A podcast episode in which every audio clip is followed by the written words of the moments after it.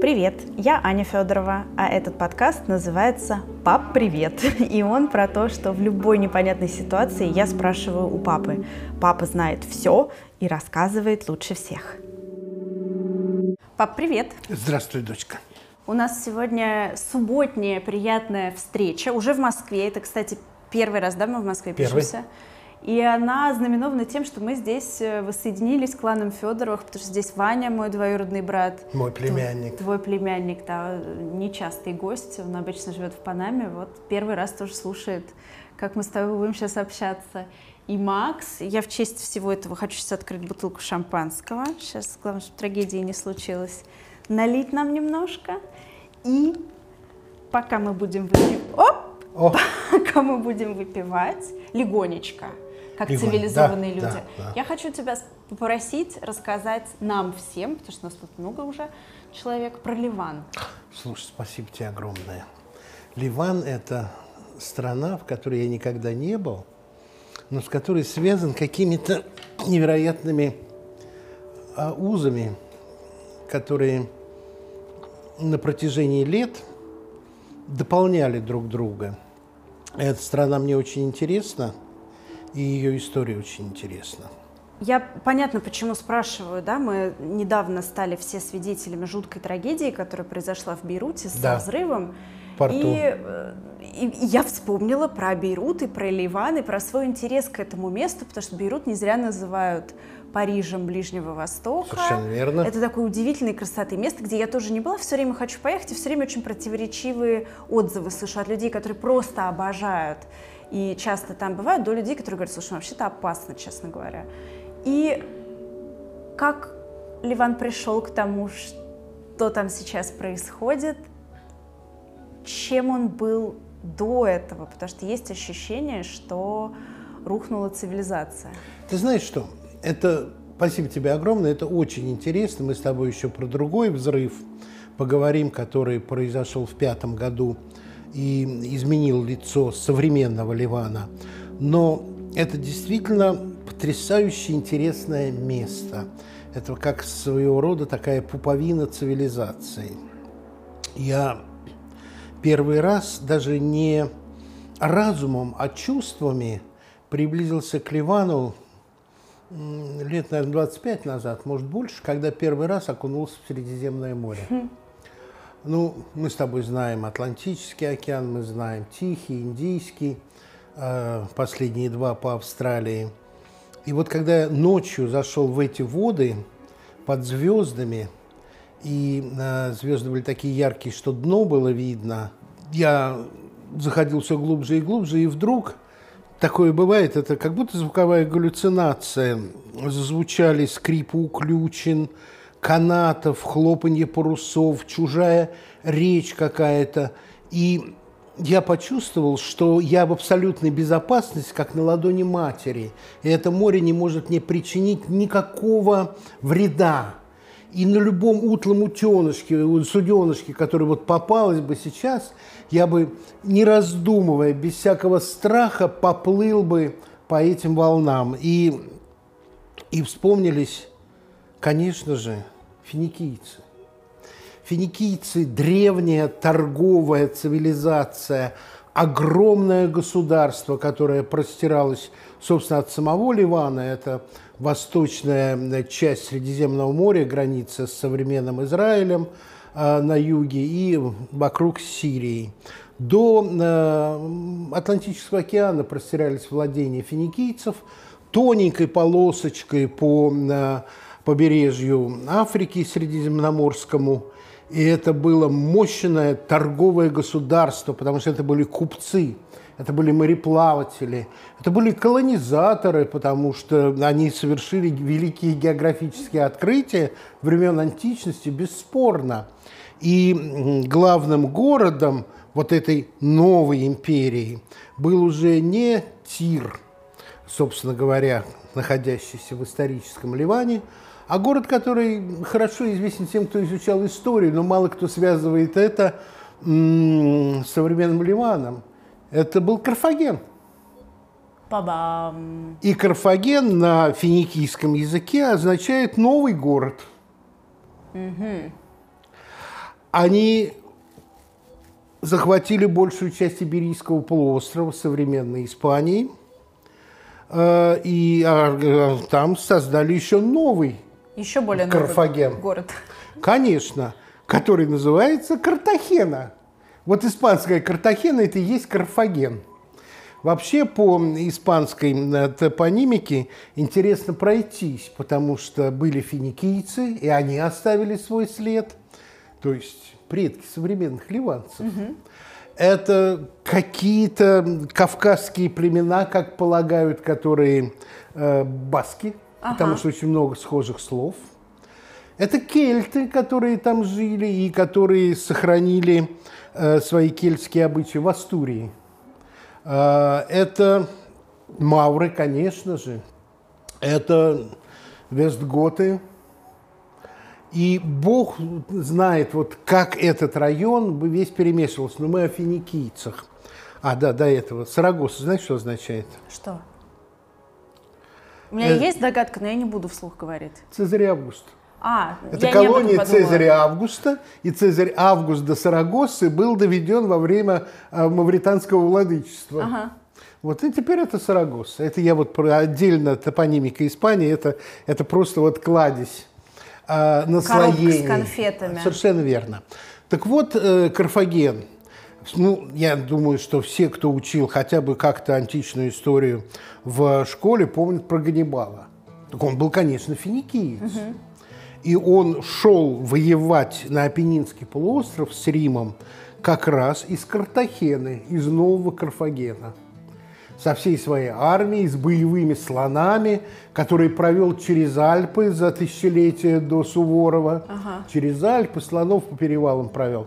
Очень трудно было форсировать Рону, но он форсировал.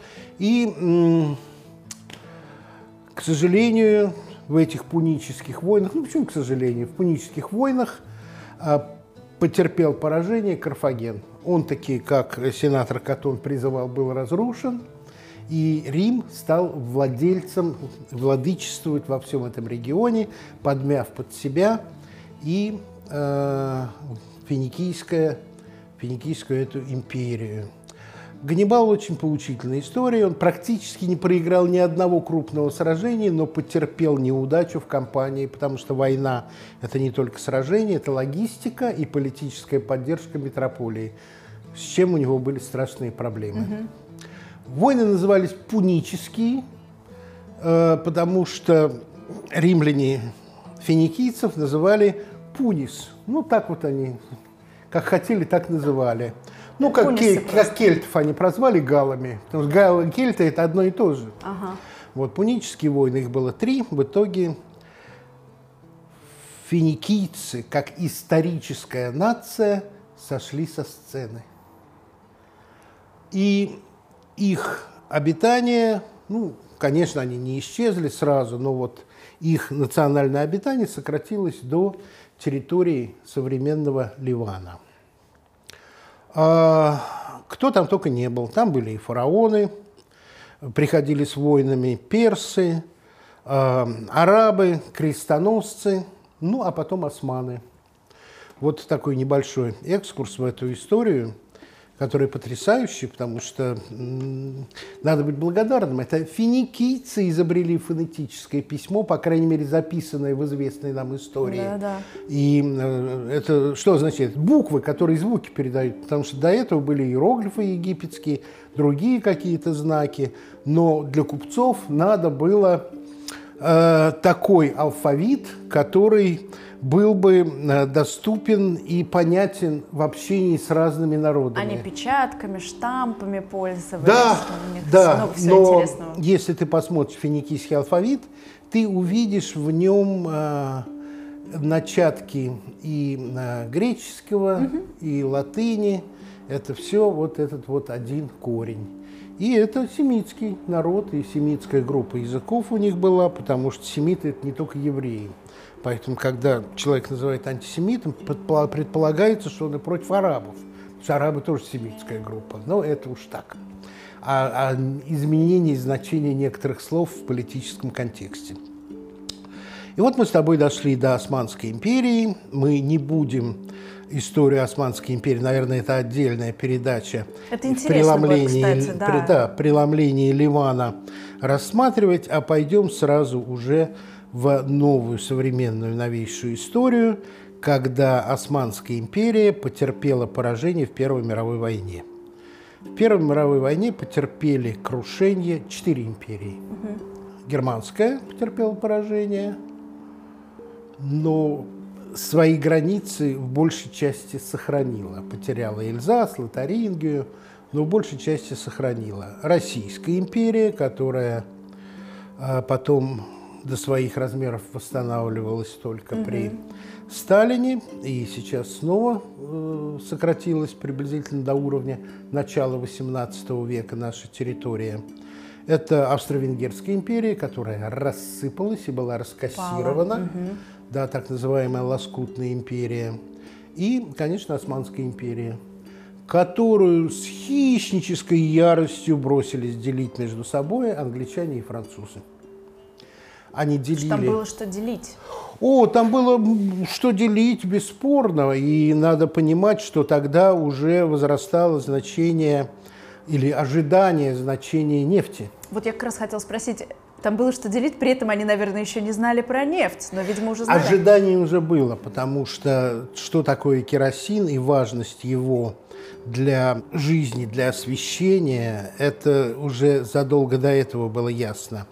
Мы с тобой касались отчасти, что э, японо-российская война 4-5 года была инспирирована во многом американцами, чтобы не допустить на Дальний Восток наш керосин, угу. который за десятилетия до этого, э, выгнанный из бакинской нефти, вытеснил американский керосин из Европы. Угу. Вести было дешевле, лучше было расфасовано и стоил он меньше.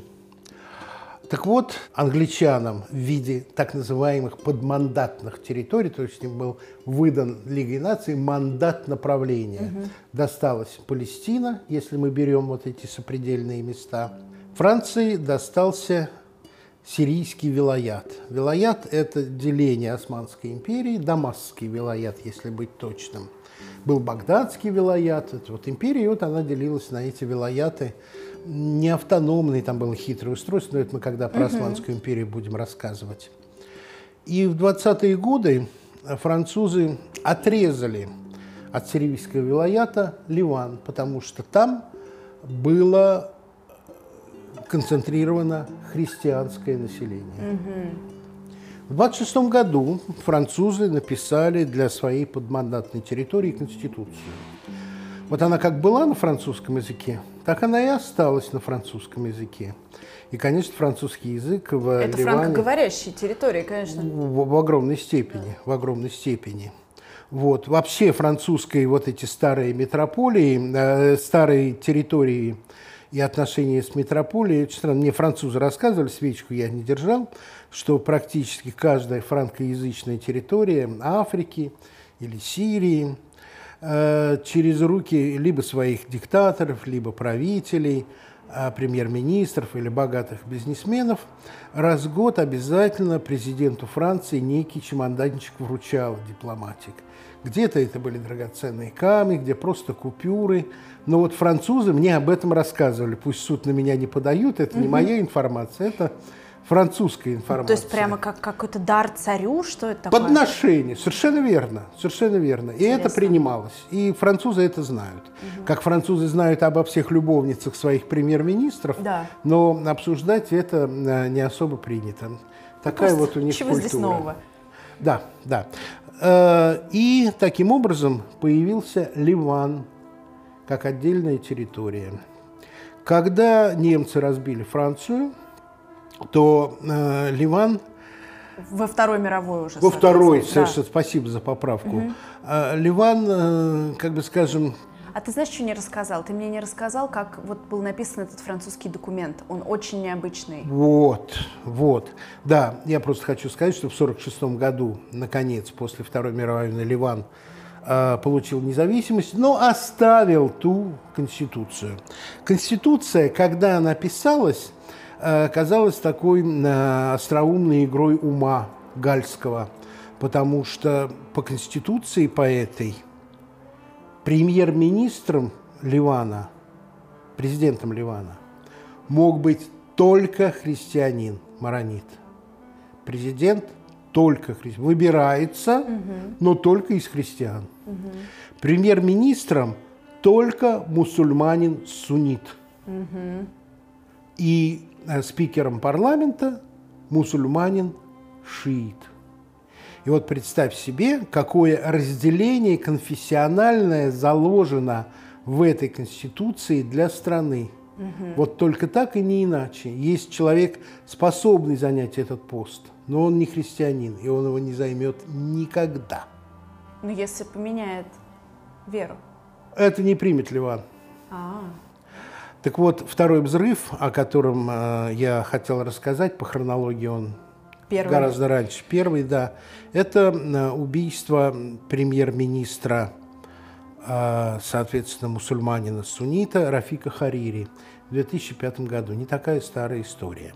Эта конституция так или иначе работала до тех пор, пока в страну не хлынули палестинские беженцы после Первой арабо-израильской войны.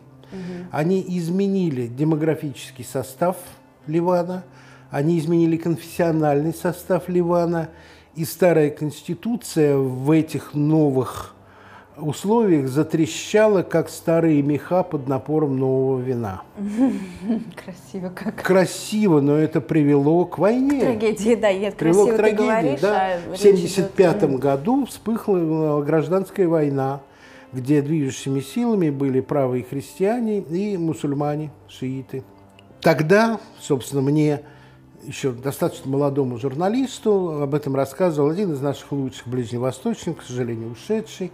Я, по-моему, уже поминал его, Андрей Попов, который всю жизнь там прожил. Это отец нашей замечательной журналистки Насти Поповой, угу. ты с ней знакома. Ну, и я, соответственно, тоже. Вот. И вот в разгар этой войны он э, приехал, я тогда работал на маяке, мы сели, пошли кофейку попить. И я ему говорю, Андрюш, ну как так, вот, вот война, ну как люди вот такое долгое время не могут согласиться. Он говорит, ты говорит, пойми, тогда я услышал первый раз это. Война – это великолепный бизнес. По доходности он сопоставим с туризмом для Ливана, угу. может и больше – но это действительно очень стойкий народ, который за эти века нашествий всего очень многому научился, как выживать, как действовать в этих экстремальных условиях. Вот сегодня обстреляли Бейрут, главную их улицу, где рестораны, магазины, дорогие бутики. Выходишь туда, и все, это на десятилетия. Стекла битые, развалины, витрины разрушены, все нутро вывернуто, как кишки наружу. Думаешь, ну все, конец. Выходишь утром, у кого денег нет, фанерочкой, кто-то уже застеклил, а где-то у тебя на глазах стеклят, а в кафе уже свежие пирожные из Парижа. Это торговая нация, ее вот так вот просто не возьмешь. Это удивительная способность к выживанию. И для меня это был очень важный рассказ. Это один из основополагающих журналистских моментов для меня. Спасибо покойному Андрюше Попову. Война с 75 по 90 год, когда шла, то Лига арабских государств – это вот, ну, мини-объединенные арабские ага. нации – попросили Сирию ввести свои войска, чтобы остановить жертвы среди гражданского населения и кровопролитие. Сирия эти войска ввела.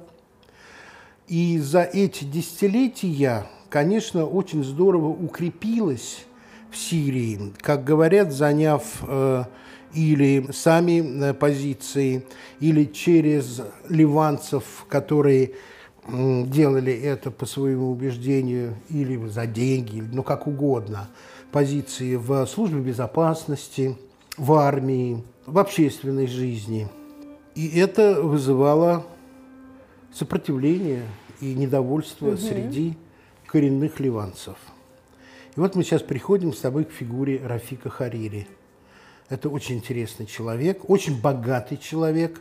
Он сделал свое состояние в Саудовской Аравии, потому что сначала занял там позицию бухгалтера э, управления дворца по строительству, что-то в этом роде. Как интересно, но, параллельная реальность совершенно. Но, да, угу. ты мне вопросы не задаешь. Потому что я слушаю. А, хорошо. И э, вот он вырастал в этом деле, собственно говоря, параллельно папе Усамы бен Ладена, Так. который йеменец и точно так же сделал свое состояние в Саудовской Аравии. Какие это годы? Это одно и то же время. Э, 50-е годы, когда пошла нефть, когда пошли деньги, Когда Европа еще оживала. оживала, Второй да, да, мировой. да, а саудовцы уже начинали получать сверхдоходы за счет добычи нефти. Рафик Харири, он не как Усам бен Ладен, не сын, он сам это все сделал. У него сын Саад Харири и еще четверо детей, по-моему, пятеро или шестеро у него детей. Стал очень весомой фигурой вообще на Ближнем Востоке, потому что у него были контакты и взаимоотношения со всеми главными игроками, с саудовцами, с Египтом, с той же Сирией, контакты в Израиле, потому что он был самый богатый ливанец вообще и один из самых богатых людей мира. И когда э, война закончилась, он в очень короткое время был избран премьер-министром. И это были годы ну, относительного процветания Ливана, даже несмотря на то, что э, в борьбе с группировкой Хезбаллах палестинской, которая основалась в лагерях палестинских беженцев в Ливане, Израиль оккупировал южную часть Вьетнама, чтобы подавить это движение, потому что были вылазки против Израиля, обстрелы из самодельных ракет уже тогда. Но, тем не менее, для Ливана было благословенное время. И тут мы с тобой подходим уже к нашему столетию. В К 21 21 веку, веку, да. да. которого уже прошло 20 лет. Это в голове не Пятая часть прошла. Невероятно, абсолютно. О, Да. Э, Вот э, иногда над внешней политикой Америки глумятся и сравнивают ее с действиями сильного, но э, бездумного подростка. Ну, более, э, как бы скажем, позитивно настроены, говорят о том, что просто нет опыта, потому что этой внешней политики не так много лет. Да.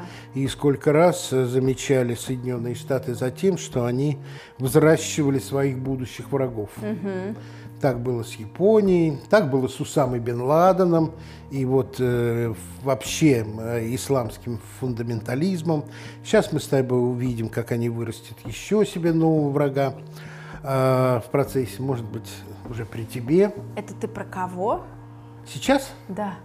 А бог весть, пока не знаю. Выглядишь хитро. Я Ну, сразу Китай. думаю, Китай. Ну, конечно, Китай. Понятно. Вот. Ну, они же его напитали экономикой. Конечно. Так вот, за полгода до убийства Рафика Харири направленным взрывом с очень сложной взрывчаткой, которая, по мнению многих, была только на вооружении самых продвинутых западных спецслужб, Джордж Буш, младший, выдвинул идею Большого Ближнего Востока.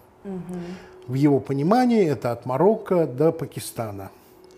В нашем делении это, конечно, север Африки, Ближний Восток, Центральная Азия, Средняя Азия, но вот большой... Сборная солянка. Большой, ну, Америка, понимаешь, вот культур. большой Ближний Восток. Это еще Это была достаточно младший. сильно и детализированно разработанная идея, которая встретила страшную критику, в итоге была очень здорово подрезана и сокращена. Но я хотел бы сказать о глубинной сути этой идеи. Это была на самом деле достаточно смелая идея части европейской цивилизации, самой мощной и самой агресси- агрессивной. Дело в том, что э, вот э, я сегодня ни одной книги пока не назвал. Вот я сейчас советую всем, кто э, хочет углубиться вообще вот в эти процессы и смотреть на происходящее вот с точки зрения э, цивилизации, истории цивилизации. Это книга английского э, покойного, разумеется, уже историка Арнольда Тойнби «Цивилизация пред судом истории». И в ее предисловии были сказаны пророческие вещи. Он говорил о том, что настоящий историк должен оценивать сегодняшние события с умением отойти на пять лет в будущее, хвост кометы на и 10. вперед, да, Совершенно верно. Ну, мы с тобой это уже говорили. И он сказал, что через 100 или 1000 лет история второй половины 20 века будет описана одной фразой начало реакции Востока на многовековое доминирование Европы. Да. Америка, конечно, это почувствовала и пыталась поставить ногу под тяжелый каток истории. И вот этой вот реформой и попытками э, вот, изменений политической карты э, этой территории, описанной как Большой Ближний Восток, затормозить этот угу. исторический процесс. Ну, все. И, собственно, в моем понимании убийство Рафика Харири с этим и связано. Ага. Потому что из баланса, а Ливан это вот такой центр сплетения, вот я все описал через Рафика Харири, выбить эту опору, чтобы все пришло в хаос. Угу. И оно и пришло в хаос. Оно пришло в хаос. Да. Был назначен следователь в следственную комиссию ООН Детлев Мелис, это э, немецкий юрист, который до этого вел расследование взрыва в Берлине э, дискотеки, где погибли 200 человек, включая очень большое количество американских солдат. Mm-hmm. Это была месть э, исламистских радикалов за какое-то из преступлений американской военщины, так скажем. Преступление реально было, убийство реально было. Можно ли мстить за это таким образом, мы не считаем возможным, но это не было просто это актом, связано, не да. было просто актом э, бессмысленной, э, не бездумного без... терроризма, как сейчас говорят, просто запугать. Это не просто запугать, это это был ответ внимание и к месть, чему-то. Это была месть за гибель своих угу. единомышленников. Э, я это не поддерживаю, я просто говорю об этом. И он сразу указал на Сирию. Он сказал, это Сирия виновата. И началась по сути, одна из первых, уж не цветных, а лесных революций, кедровая революция, в результате которой Сирия была вынуждена уйти из Ливана. Угу. Я, когда читал во Франции лекцию, я рассказывал об этом процессе, это было очень близко к тому времени, и это сопровождалось еще тем, что в Ливане были убиты, взорваны, э, похищены один за другим 11 э, видных общественных деятелей, юристов, издателей, политиков, которые выступали против сирийского присутствия. И все это подавалось как происки Дамаска. Угу. Я пытался объяснить, ну вот подумайте, вот сидит сирийский руководитель, тогда еще был этот папа Башара Асада, который говорит, ребята, что-то нас в Ливане не очень любят. Давайте, пог... Давайте кого-нибудь там убьем, и нас тогда сразу полюбят. Да. Э, вы знаете, мы убили, но нас не полюбили. Давайте второго убьем. Тогда нас точно полюбят. А теперь третьего убьем. Так один раз подряд. Ну, то есть поломанная логика. Когда я об этом говорил ливанцу, который э, настроен был э, очень против э, Сирии, угу. муж Тани Рахмановой, он сначала мне сказал, ты знаешь, а у тиранов бывает своя логика. Я говорю, да, но здесь-то ее просто нет. Угу. Вот. И я просто привожу пример, как это работает. Это вот как с новичком. Потому что сейчас уже никаких костюмов, никаких сжиганий котов, хомяков. Новичок и все. А то, что все остальные живые не отравлены, и не важно. Угу. То есть спектакль гораздо дешевле устраивается. Но это была трагедия. Это была трагедия, потому что погиб символ устойчивости Ливана. И после этого, собственно, пошла волна цветных революций по всему Ближнему Востоку. Как это не связывать с планом Джорджа Буша, младшего, с большим э, Ближним Востоком, я не знаю. Но сейчас ты редко-редко найдешь вообще воспоминания об этом плане, потому что, э, как бы скажем, своей позитивной частью он никак не реализован, а негативной частью приведение в хаос этого региона сработало. Но не сам план, а, видимо, реализаторы этого плана ЦРУ и других э, спецслужб Америки. То, что Америка стоит за этим, я уверен, но доказательств у меня нет. Может быть, ты до них доживешь. Тайное всегда становится явным. И почему я говорю про этот взрыв? Потому что именно 18 августа, угу. то есть совсем не так давно, через две недели после второго взрыва, уже Международный трибунал, а не следственная группа, пришла к выводу о том, что виновны в этом члены группировки Хезболлах. Угу. уже Сирия не звучит, но Сирию оттуда вытеснили как определенного гаранта стабильности. Это позволило и наносить удары по Сирии, потому что она была замазана якобы в этом убийстве и была демонизирована в определенной степени. А, Причем, знаешь, вот э, ты журналист, и тебе, может быть, будет интересно, вам не короткое отвлечение. Я тогда работал на Евроньюз. Я отвечал за качество ру- русской команды работы.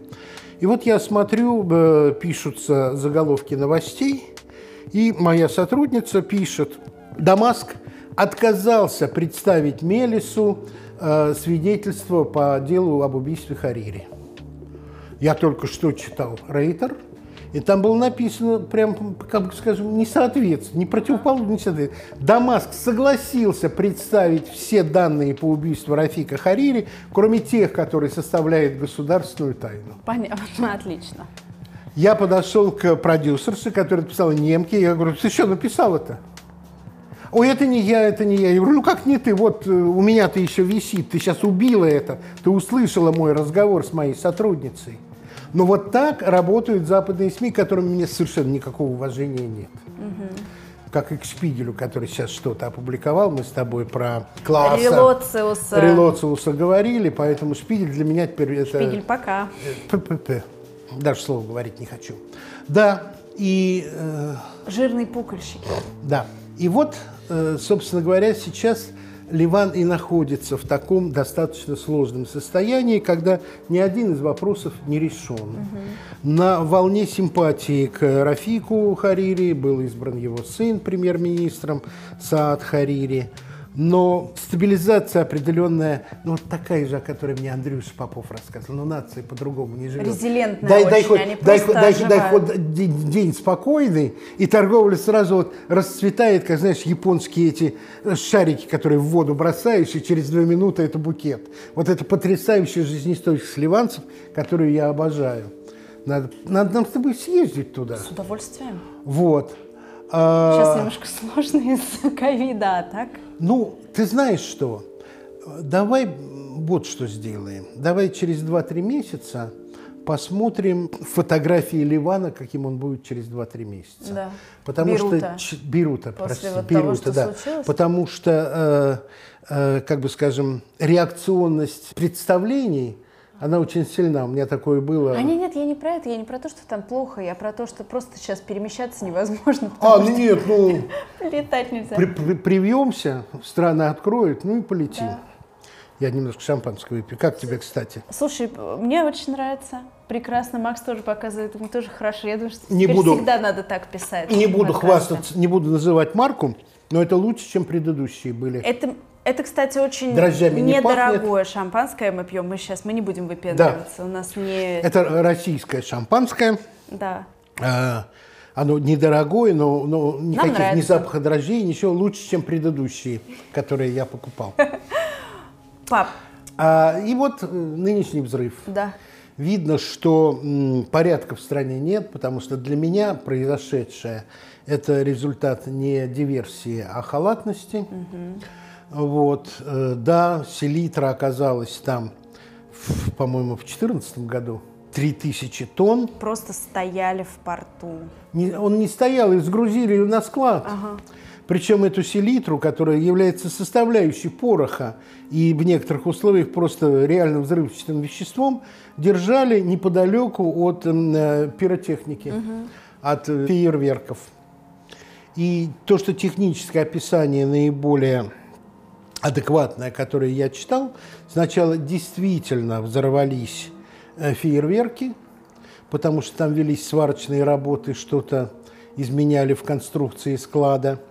И э, фейерверки подняли в небо облако селитры, и произошел так называемый объемный взрыв. Огр- Объемный взрыв. Который Объемный взрыв это Толкает да, просто воздух. Объемный взрыв – это специальные боеприпасы.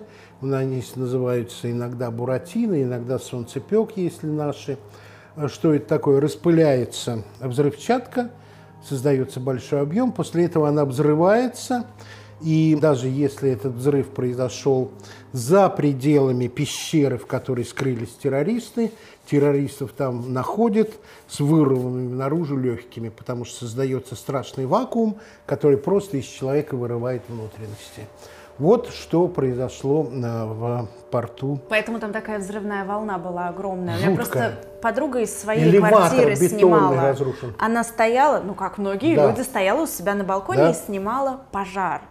И за секунду она не выключила камеру, и я, мне немножко сложно об этом говорить, потому что с ней в итоге все в порядке, все хорошо, но смотреть на это было очень страшно, потому что ты действительно, как зритель, просто смотришь на этот пожар, и вдруг она начинает кричать, ты видишь вот это колебание воздуха, потому что камера еще туда направлена, и ее отбросило от ее собственного балкона просто горячим воздухом в стену противоположную Ой, в конце ударило. ее квартиры. Ой-ой-ой. Разбиты все окна, вся мебель покорежена в квартире, разбита... Хорошо, что ты наружу ставил, иначе стеклами поранила. Очень многих людей поранило да, стеклами. потому что это все выбило, и дальше она показывала... То есть удивительным образом она абсолютно цела оказалась, хотя ее вот вдарило, как в кино показывают, в стену.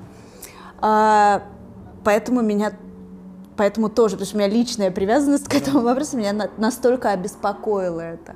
Ну, я готов побиться об заклад, что через полгода берут снова, и в этих кварталах будет расчищено, убрано, заживет, потому что жизнестойкость, жизнелюбие, юмор определенный. Я очень им желаю этого, и, поехать и, туда. И интеллигентность, вот была историческая нация, утратила, утратила свою историчность, но какие-то черты и жизненную закалку – оставили себе в национальном характере. Так что давай планировать туда. И я надеюсь, что, по крайней мере, некоторые наши слушатели этой маленькой, но чрезвычайно интересной страной заинтересовались. И я тоже. Спасибо большое. Все, мы прощаемся до следующего раза, а я иду вас всех кормить. У меня да, есть да, еда да, готовая. Да. Ну, Спасибо. Да? Макс, Оп. спасибо. Спасибо вам. Этот выпуск подошел к концу. Спасибо вам большое, что послушали. Этот подкаст мы записали бесплатно и без рекламы. Мы не заработаем на лайках и шерах, но нам будет приятно узнать ваше мнение, а положительные оценки станут главной мотивацией для того, чтобы сделать новые выпуски. Поэтому ставьте звездочки и делитесь ссылкой с друзьями. До встречи тут. А в перерывах нас с Максом можно найти в Инстаграм artistanna.f и Maxim on the go.